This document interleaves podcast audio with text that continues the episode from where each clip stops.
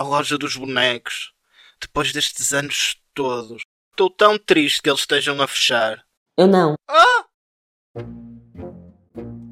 É normal ficar nostálgico e pensar que tudo era melhor no passado, mas isso simplesmente não é verdade. A verdade é que a forma como fazemos as coisas pode sempre ser melhorada, e ao longo do tempo empresas, produtos, tecnologias e até indústrias inteiras desaparecem à medida que pensamos em melhores maneiras de fazermos as coisas. Isto é conhecido por destruição criativa. É o que permitiu que carroças puxadas por cavalos fossem substituídas por automóveis, fogueiras substituídas por fogões, dial-up por Wi-Fi, clubes de vídeo serem substituídos por streaming. E sim, também faz com que algumas lojas tradicionais acabem substituídas por compras online. E isso é uma coisa boa. Uma coisa boa?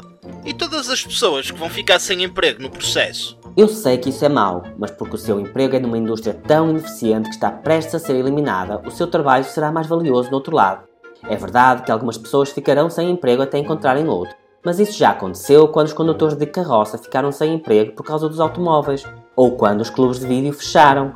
Se não permitirmos que estas mudanças ocorram, então quando a sociedade desenvolve novas necessidades, ninguém as fornecerá, porque as pessoas que as podiam fornecer estarão demasiado ocupadas a trabalhar em áreas que nós já não precisamos. Sim, faz sentido mas vou ter saudades da loja. Isso é compreensível. Como seres humanos, estamos sempre à procura de maneiras novas de fazer as coisas e, ao mesmo tempo, somos avessos à mudança.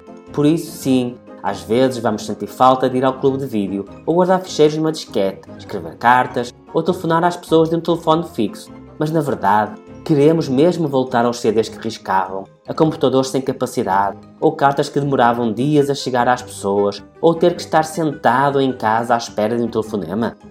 Ou mesmo lojas onde nos temos que deslocar, gastar combustível, quando podemos ter tudo entregue em casa? Claro que não. Yep, acho que tens razão. Adeus, loja dos brinquedos. Queres ajudar a destruir? Claro!